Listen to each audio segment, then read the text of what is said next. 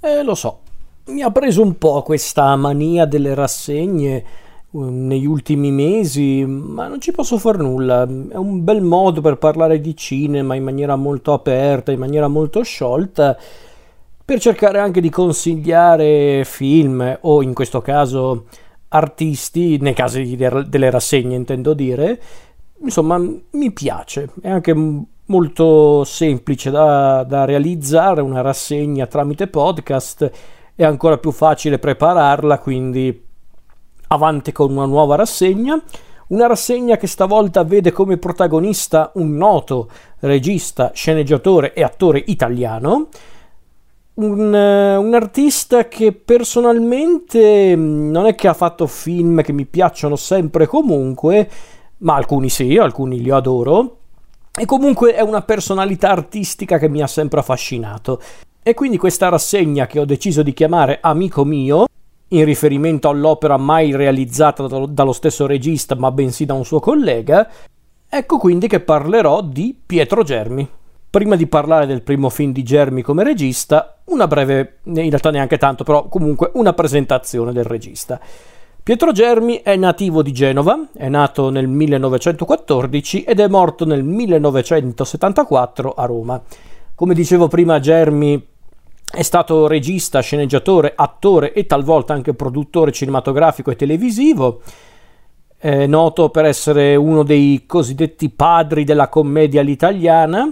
Infatti il termine stesso fu ispirato da un suo film, Divorzio all'italiana, a quanto pare, anche se in realtà è un po' riduttivo definire Germi il, eh, l'ideatore della commedia all'italiana. Diciamo che Germi è uno dei nomi più importanti per quello che riguarda la commedia all'italiana, anche se a dirla tutta Germi non si è specializzato solo nella commedia nella sua carriera, anzi, a dire il vero, lui ha iniziato soprattutto con film di stampo drammatico, talvolta segnati anche da forti critiche sociali e politiche, che sono anche un tratto molto caratteristico del, dei film di Germi, o perlomeno dei film di Germi eh, più diciamo eh, drammatici per poi appunto passare a una fase della sua carriera in cui ha cominciato a interessarsi alla commedia, realizzando certi film che sono diventati proprio classici del cinema italiano.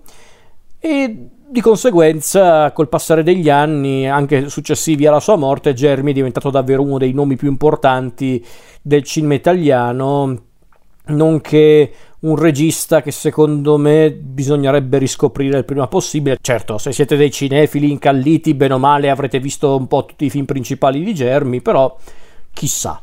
Allora, facciamo una breve presentazione di Germi. Germi nacque, come dicevo prima, a Genova nel 1914, figlio di Giovanni Germi, che era un portiere d'albergo, e di Armellina Castiglioni, che era una casalinga Diciamo che la vita di Germi è caratterizzata da diversi studi, studi che ha conseguito prima all'Istituto Tecnico dei Trasporti e Logistica Nautico San Giorgio, dove però non ottenne mai il diploma perché non si presentò agli esami finali.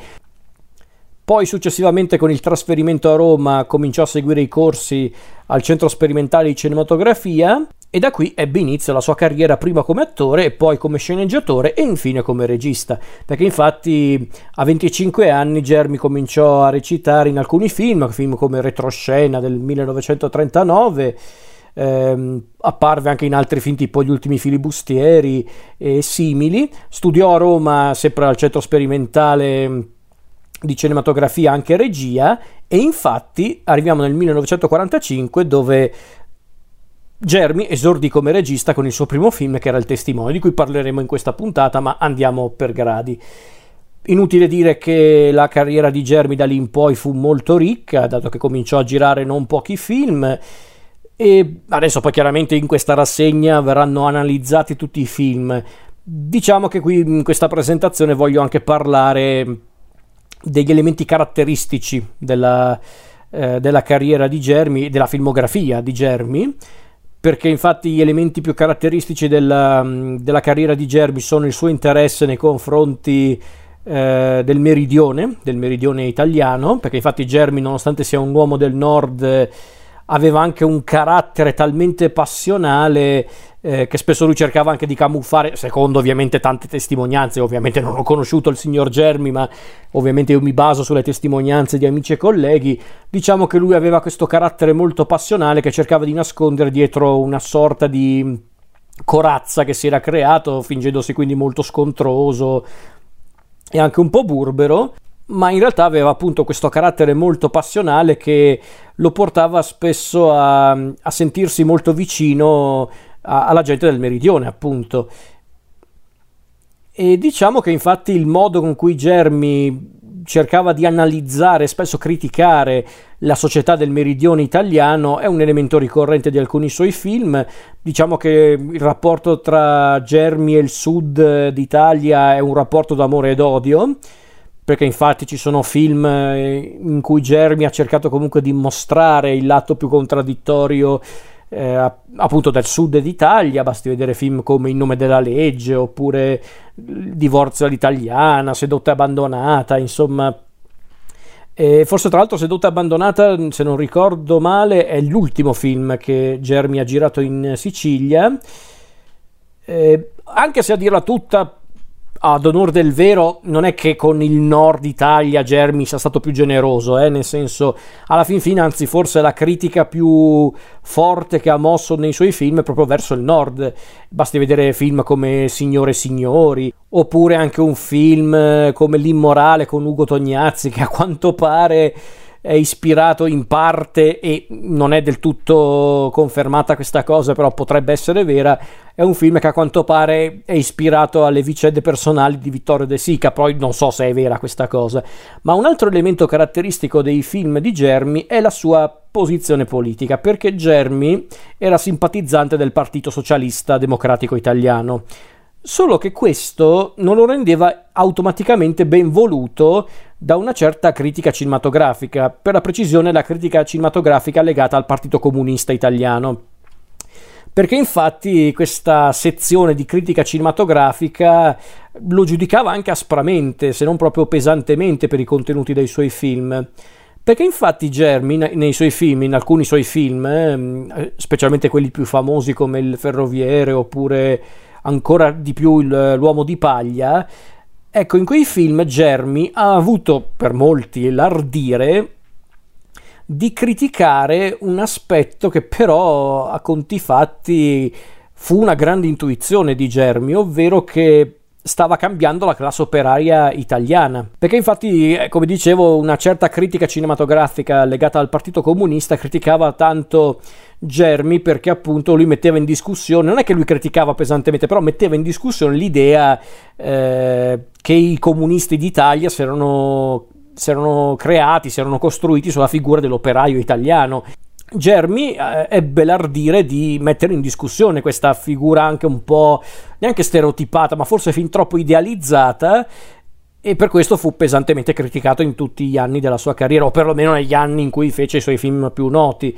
Per esempio, il suo film Il Ferroviere mm, fu molto criticato da alcuni critici legati appunto a, alla sinistra italiana perché, perché accusavano il film di essere un film che mostrava un populismo storicamente sorpassato. Cito testualmente quello che avevano criticato alcuni critici, per l'appunto, perché è quello che fanno i critici. Ehm, quando in realtà probabilmente ciò era dovuto al clima che Germi aveva voluto conferire al film, il ferroviere, un clima molto più non dico buonista, in realtà no, non è un film buonista, ma decisamente più leggero di quello che poteva essere. Ma anche con l'occasione del, della presentazione di un altro film bellissimo, secondo me, di Germi, che è L'uomo di paglia che forse fu criticato ancora di più del ferroviere. Ecco, allora molti criticarono Germi per l'uomo di paglia perché aveva mostrato un classico, tra virgolette, dramma borghese che non poteva appartenergli per diversi motivi. Quando onestamente metà di queste critiche non le ho mai capite, però chiaramente bisogna anche contestualizzare tutto all'epoca. Germi fu molto criticato per queste cose. Diciamo che Germi è anche uno di quei registi che è stato anche un po' Eh, riscattato nel corso degli anni, forse perché effettivamente molti hanno capito un po' tardi che Germi aveva capito tutto, piuttosto su una certa deriva che avrebbe preso la, la, la, la sinistra italiana. Quindi ehm, è interessante vedere anche comunque come i film di Germi sono anche invecchiati. Bene o male, dipende poi dai casi, però è un aspetto curioso. Ci sono poi tanti artisti che hanno parlato di Germi in modo affettuoso, ma facendo anche notare spesso il, il tono aspro con cui veniva criticato per alcuni suoi film. Per esempio, un, un, commento che mi ha sempre colpito, anche per via di colui che ha fatto questo commento, ovvero Enrico Vanzina, uno dei fratelli Vanzina. Ecco, lui disse, Vanzina intendo dire, che Germi eh, fece film di tutti i generi, era un grande sceneggiatore, un grande regista, un ottimo attore, ma era socialdemocratico e così venne sempre considerato ai margini. Ed è vero, effettivamente Germi se non fosse per certi film che aveva poi girato praticamente negli ultimi anni della sua carriera tipo Divorzio all'italiana eh, oppure Signore e Signori ma per dire anche la sceneggiatura di Amici miei che poi fu consegnata a Mario Monicelli perché appunto Germi morì prima di poter realizzare quel film. Se non fosse per quei film, probabilmente Germi l'avrebbero quasi demonizzato per anni. Mentre oggi invece credo che i suoi film abbiano un valore interessante, anche per un valore quasi documentaristico, se mi passate il termine. Poi non è che Germi aveva questa pretesa di raccontare a tutto tondo la società italiana, sicuramente era figlio anche lui del, del neorealismo e, e chiaramente era stato influenzato da quel movimento cinematografico, però già all'epoca del neorealismo era un regista molto bizzarro, perché infatti, e qui arriviamo al primo film della rassegna, il suo primo film ehm, era un film insolito per eh, l'epoca del neorealismo e quindi parliamo del film del 1946 che è Il Testimone. Il Testimone che appunto è un film che per l'epoca era abbastanza insolito per l'epoca del neorealismo, perché infatti il testimone cos'è? È un giallo psicologico alla fin fine. È la storia di un uomo, Pietro, interpretato da Roldano Lupi, che è questo presunto assassino che sta per essere condannato a morte, e, soltanto che eh, Pietro è arrivato alla condanna solo grazie alla deposizione di un testimone, ovvero questo ragioniere, il ragionier Marchi, interpretato da Ernesto Almirante, però il ragioniere a un certo punto nella storia viene ingannato dall'avvocato difensore di Pietro e grazie allo stratagemma del, dell'avvocato Pietro viene rimesso in libertà. E di nuovo in libertà Pietro cerca di ricostruire la propria vita insieme alla, alla amata Linda, il personaggio di Marina Berti, lasciandosi alle spalle il suo oscuro passato e non dicendo nulla a Linda, e sembra andare tutto benissimo per, eh, per, Pietro perché infatti incontra Linda, vorrebbe sposarla, vorrebbe lasciare la città il prima possibile, vorrebbe proprio avere una seconda possibilità, soltanto che Pietro un giorno incontra per caso il ragionier Marchi, che peraltro Marchi si sente ancora tanto in colpa per aver apparentemente condannato ingiustamente Pietro, tanto che addirittura eh, Marchi si offre di aiutarlo per le pratiche del matrimonio che, che richiederebbero tanti giorni. Fatto sta che a un certo punto la situazione che vede appunto questo triangolo che vede Pietro, Linda e Marchi esplode. E qui mi fermo perché non ha visto il film.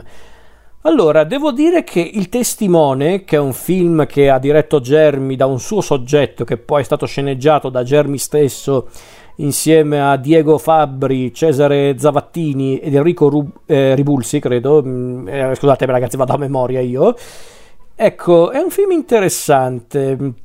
È un, è un, esordio molto valido, secondo me. Per essere comunque un esordio alla regia è notevole. E sicuramente per l'epoca era anche un film insolito, come dicevo prima, perché effettivamente film eh, polizieschi, o neanche poliziesco, diciamo che è un giallo psicologico, un film drammatico, il testimone. Ecco, diciamo che per l'epoca del neorealismo vedere un film eh, eh di genere non era una cosa così comune. Quindi era un film eh, molto interessante anche per questo. Non è uno dei più belli che Germi ha fatto, ma perché è anche il suo esordio, quindi ci può anche stare che magari non sia eh, del tutto affascinante. Anche se in realtà non è che poi ho molto da dire su questo film. Il ritmo è impeccabile, secondo me. Forse tira un po' per le lunghe verso il finale, però ci può anche stare, per carità, è un film di un'ora e mezza, ci si può passare sopra.